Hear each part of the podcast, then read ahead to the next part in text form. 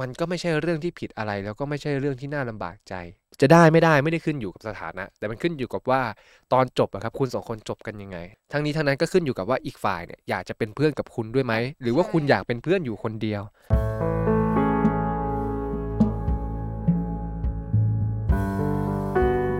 คุณกำลังฟัง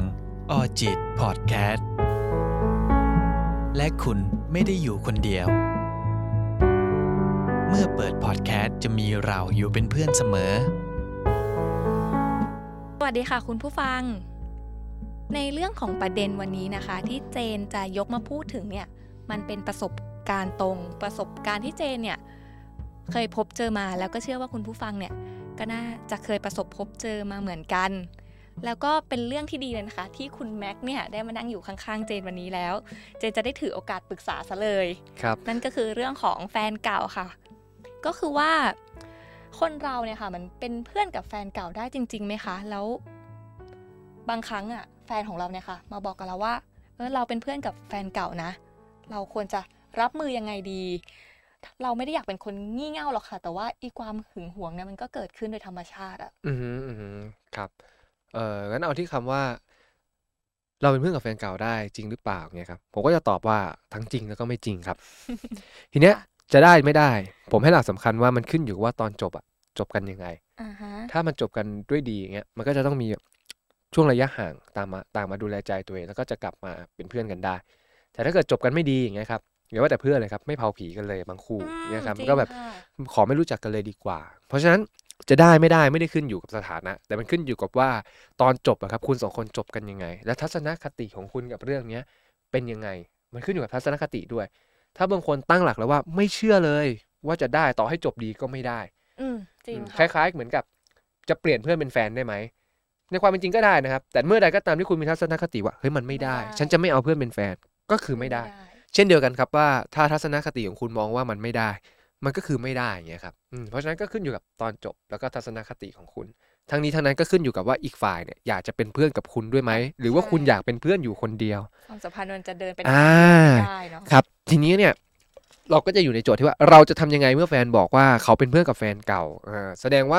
แล้วเราเองก็ไม่อยากงี่เง่าแสดงว่า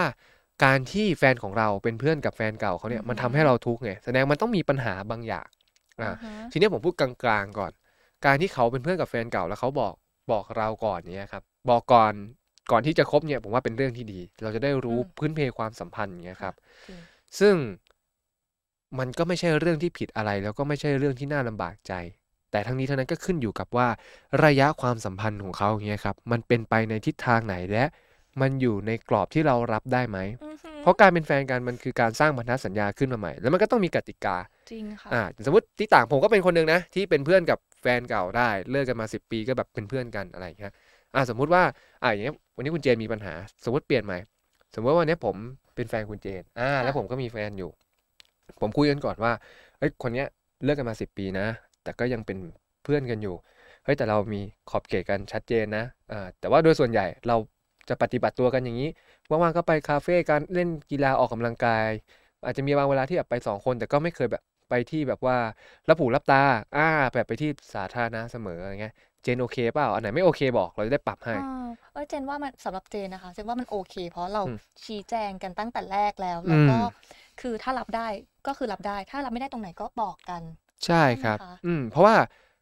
เรามองว่าความสัมพันธ์เนี้ยมันต้องเทคทั้งสองฝั่งอืมคือพอคุณโสดอะ คุณก็มีสเปซเนาะ คุณก็อาจจะไปทำอะไรกับแฟนเก่าคุณตามรูทีนในแบบที่คุณเคยทำในขณะเดียวกันเวลาปรับไม่ได้ปรับแค่กับแฟนใหม่ ก็ต้องไปค่ะกลับไปบอกแฟนเก่าด้วย เฮ้ย ตอนเนี้ยเรามีแฟนนะ แล้วเราคุยเรื่องนี้กับแฟนเราแล้วว่า เออ มันปรับมา มันจะได้ผลลัพธ์แบบนี้ เพราะฉะนั้นเรื่องเนี้ยเรื่องที่เราเคยทำได้เราก็จะไม่ทำแต่เรื่องนี้ยังทำได้อยู่แฟนเราโอเค เราก็ทำอย่างเงี้ยมันก็จะโอเคแล้ว มันก่อนอื่นต้องมีพันธสัญญา ว่าเฮ้ยเราไปเป็นแฟนกัน และมีกติกาที่ตามมาอะกติกาถ้ามีตรงเนี้ยมันจะค่อนข้างง่ายและจบ ซึ่งถ้าเกิดคุณอยากจะทำแบบนี้กับแฟนเก่า แล้วแฟนใหม่คุณรับไม่ได้ แล้วคุณไม่พร้อมที่จะไปต่อก็ก็ไม่ได้ปิดกับคุณด้วยอืมเพราะมันก็ถือว่าคุณยังเลือกฝั่งนั้นอยู่เท่านั้นเองแล้วอีกคนนึงก็ยอมรับไม่ได้ แต่ถ้าเกิดคุณเอ่ยปากลงกติกาลงสัญญาแล้วว่าคุณจะปรับ แล้วพอคุณไม่ปรับก็จะชัดว่าคุณอะเล่นผิดกติกา และอีกฝ่ายก็จะเจ็บ คือถ้ามันเซตมาอย่างเงี้ยแต่แรกอะครับ มันจะค่อนข้างง่าย ซึ่งผมอะก็มักจะใช้วิธีการแบบนี้อืมเพราะผมรู้สึกว่า ผมไม่ได้จบแย่ๆกับความสัมพันธ์เก่าๆเสมอทุกอย่างมันจบกันได้แบบลงตัวอยู่ ส่วนใหญ่จะลงตัว แล้วเขาก็ยังเป็นเพื่อนเป็นคนรู้จักในความสัมพันธ์อ่าฮะบางคนก็สนิทกันมากยังให้คำปรึกษากันอยู่ แต่ก็ไม่ได้แบบว่าไป take time ใช้เวลาส่วนตัวร่วมกันอย่างเงี้ยครับเพราะผมก็ต้องรู้ตัวว่าอะไรที่มันมากเกินไปเนี่ยอย่างคนคุยอืมเก่าผมเขาก็มีแฟนต้องมีใหม่ของ limit เขา เราก็ต้องไม่ทำอะไรที่แบบไปรบกวนเวลาคู่ของเขาต้องให้เกียรติแฟนใหม่เขาด้วยอ่าเช่นเดียวกันถ้าเราเป็นคนในความสัมพันธ์เราก็ต้องให้เกียรติแฟนเรา ซึ่งจริงถ้าเกิดค่ะเรารู้สึกว่าเราอยากทำมากขนาดนี้ แต่มันไม่ได้คุยกันแต่แรกอืมก็ลองคุยกันใหม่ ถ้ามันหยวนหยวนๆไม่ได้ ก็แปลว่าไม่ใช่แล้วแหละ เพราะคุณยังอยากคีปความสัมพันธ์อันเก่าไว้ได้มากขนาดนี้ ซึ่งคนใหม่ของคุณนั้นยอมรับไม่ได้อย่างเงี้ยครับอืมอันนี้เป็นการอธิบายแบบทั้งฝั่งที่เอ่อกำลังแบบอยากจะกระทำแล้วก็เป็นช่วงเริ่มต้น แต่ทีนี้ถ้าเกิดสมมุติแบบ มันมาแบบระหว่างทางอะอ่าเออใช่มันมาค่ะแบบระหว่างทางทำเรายังก็ไงไม่ได้ดีรู้มาก่อนอะไรอย่างเงี้ยเนาะอืม ซึ่งผมว่าเรื่องนี้ไม่มีใคร ที่โวยวายแล้วจะดูงี่เง่าอย่างเงี้ยครับ อืม ไม่มีใครสมควรโดนว่าว่างี่เง่าหรอกครับเพราะทุกคนก็แบบไปไปตามความรู้สึกอะเนาะอ่าใช่ค่ะอ่าเพราะนั้นก็แบบก่อนอื่นเราก็ต้องแบบเคลียร์ความรู้สึกตัวเองในระดับหนึ่งว่าเรารู้สึกยังไง แล้วก็พูดคุยกับเขา โดยที่ ไม่ให้มันเป็นการต่อว่าอย่างเงี้ยครับเพราะเราต้องการจะสื่อสารเพื่อที่จะทำทำข้อตกลงกันใหม่ทำกติกากันใหม่อืมอย่างเงี้ยครับโดยการบอกว่าเราไม่พอใจตรงไหน เรารู้สึกแย่ตรงไหน ผมกล้าพูดนะครับว่าคนเป็นแฟนมีสิทธิ์ร้อยเปอร์เซ็นที่จะพูดประเด็นตรงนี้ออกไปอะค่ะเพราะเราไม่ต่างผิดมีพันธสัญญาที่เป็นเจ้าเข้าเจ้าของกันอ่าคุณเป็นเจ้าของผมส่วนหนึ่งแล้วผมเองก็เป็นเจ้าของคุณส่วนหนึ่ง ชัดเจนว่าพอเราเป็นแฟนแล้วคุณไม่สามารถไปเดทกับคนอื่นได้ ผมเองก็ไปเดทกับคนอื่นไม่ได้ ถูกต้องไหมฮะจริงค่ะอืม ของพวกนี้มัน make sense อยู่แล้ว เพราะนั้นเราก็มีสิทธิ์ในตัวเขาในระดับหนึ่งในพันธสัญญานี้ เพราะฉะนั้นก็พูดคุยกันได้ อย่าไปหวาดกลัวครับว่าจะงี่เง่า เพราะถ้าเกิดคุยกันดีๆ แล้วแล้วเขาบอกว่าคุณงี่เง่า นั่นแปลว่าอีกฝ่ายอาจจะไม่ได้เข้าใจคุณ หรือเขาอาจจะไม่ได้สัมผัสเสียงในใจคุณที่กำลังเจ็บปวดจากสิ่งที่เขาทำอยู่เพราะนั้นคุณก็ต้องกลับมารับผิดชอบตัวเองแล้วแหละว่า อยู่กับคู่รักอยู่กับความสัมพันธ์ที่เป็นแบบนี้คุณจะทำอย่างไรดี อืม เพราะนั้นก็จะไม่มีใครผิดนะครับ แต่แค่ว่าความต้องการของคุณมันไม่ได้สอดคล้องในกติกาที่สร้างไว้แล้วกัน แล้วมันก็ไม่ได้สมดุลซึ่งกันและกันซึ่งผมไม่อยากแนะนำว่าจะต้องไปเปลี่ยนเขาครับ แต่คุยกันมากกว่า อืม เพราะถ้าเกิดคุณพยายามเปลี่ยนเขาและใจเขาไม่ได้อยากเปลี่ยนเอง สุดท้ายเขาก็จะกลับมาทำพฤติกรรมเดิมๆอีก อยู่ดี แล้วผมมีความเชื่อว่าเราเปลี่ยนใครไม่ได้ครับ ถ้าเขาจะเปลี่ยนเขาเลือกที่จะเปลี่ยน ถ้าเขาจะเปลี่ยนเพื่อเราก็เพราะว่าเขารักเรา เวลาเขาฟังเสียงในใจเราเขาจะทำเอง ผมเชื่อแบบนั้นนะ เลยไม่อยากแนะนำว่าจะต้องไปนั่งเปลี่ยนเขาบอกเขาแบบนั้นอ่าฮะแบบนู้นนี้ แต่เราก็เหมือนโปรยเสียงในใจเราออกไปว่าเราเจ็บปวดเราไม่ชอบยังไง และให้เขาตัดสินใจแล้วเทคแคร์ความรู้สึกเราในแบบที่เขาเป็นเขา อืมอืมพอพูดถึงเรื่องแฟนเก่าเนี่ยครับเจนก็ต้องได้ยินคำหนึ่งตามมาเลยค่ะ นั่นก็คือคำว่าฐานไฟเก่า อืมบางคนนะคะ กลัวว่าแฟนปัจจุบันเนี่ย อาจจะแบบ กลัวว่า เอยวันหนึ่งมันอาจจะฐานไฟเก่าลุกโชนหรือเปล่า อืม หรือคุณแม็กมีทัศนคติยังไงกับคำว่าฐานไฟเก่าค่ะ อืมมัน ฐานไฟเก่าแหละครับ อืม ผมว่าก็คงแล้วแต่คู่ก็อย่างที่บอกครับมันอยู่ที่ว่าจบกันยังไง แต่ถ้าอีกฝ่ายจะรู้สึกกังวลเนี่ยครับผมว่าไม่แปลก แต่มันก็ขึ้นอยู่กับว่าคนใหม่ของเราเนี่ยทำพฤติกรรมยังไงกับคนเก่าของเขาด้วย อะ เช่น ไปกินข้าวกันทุกวัน ไปเที่ยวต่างจังหวัดด้วยกัน ไปเที่ยวร้านเหล้าด้วยกันอย่างเงี้ยครับ มันแบบ เอ๊ะเขามีเราอยู่แล้วนะเอออย่างเงี้ยมันก็ไม่แปลกที่ที่จะคิด ซึ่งถ้าเกิดคุณบอกว่าคุณไม่มีอะไร สมมติว่า something อะมันไม่มีอะไรจริง ๆ แต่คุณเห็นหรือเปล่าว่าสิ่งที่คุณบอกว่ามันไม่มีอะไรแล้วมันปกติระหว่างคุณกับคนเก่าของคุณอะ มันทำให้คนใหม่ของคุณมีความทุกข์อะ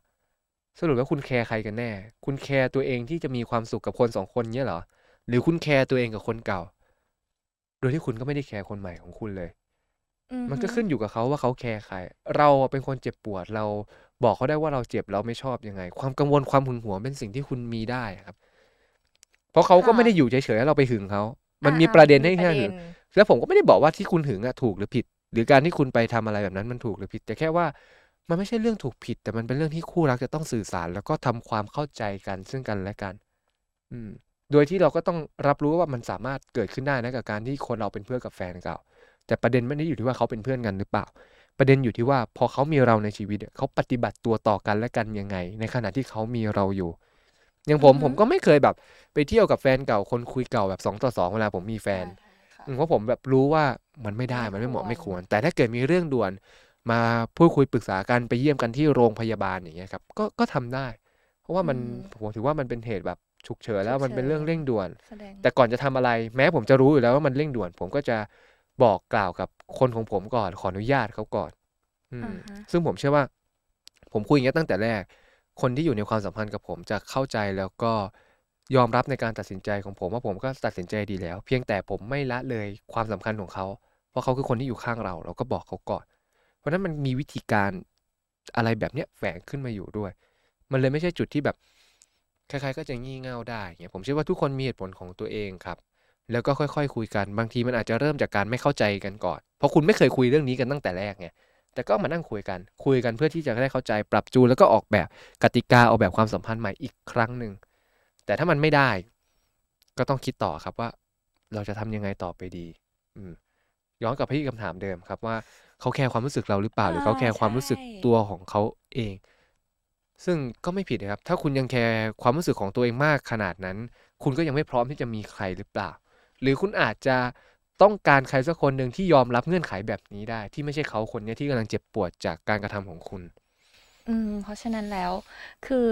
เจนก็มองว่าที่คุณแม็กพูดมันก็ถูกครับต้องผมมาก ๆเลยอืมในในประสบการณ์ส่วนตัวนะคะเราว่าการที่เออเราก็ต้องช่างแหละว่าเขาแคร์ใคร ถ้าเราเป็นอ่าเป็นแฟนใหม่นะคะ เราก็ต้องดูว่าหรือว่าช่างน้ำหนักดูว่า เออเขารู้สึกแคร์ทางไหนมากกว่ากันแล้ว เราอยู่ตรงเนี้ยมัน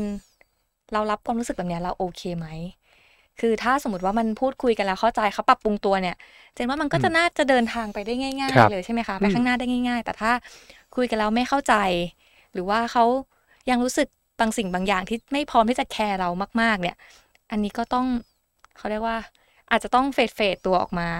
อืมก็เป็นแค่ความคิดเห็นส่วนตัวนะคะคุณผู้ฟังครับอืมก็อยากให้คุณผู้ฟังลองดูความสัมพันธ์ของตัวเอง ดูความอืมรู้สึกของตัวเองคแล้รัวบกันว่า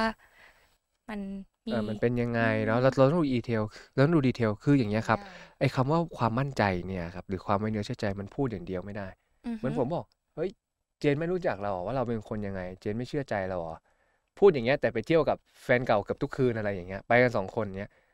มนุษย์ที่ไหนอ่าฮะจะมาเชื่อได้ใช่ฮะไหมคะถูกไหมครับเพราะฉะนั้นคำว่าเชื่อใจอะครับมันเป็นแค่คำพูดไม่ได้ครับ มันต้องทำให้เชื่อด้วย เพราะฉะนั้นถ้าคุณจะรู้สึกเจ็บปวดและระแวง เพราะเขาได้แค่พูดแต่ไม่ทำให้คุณเชื่อ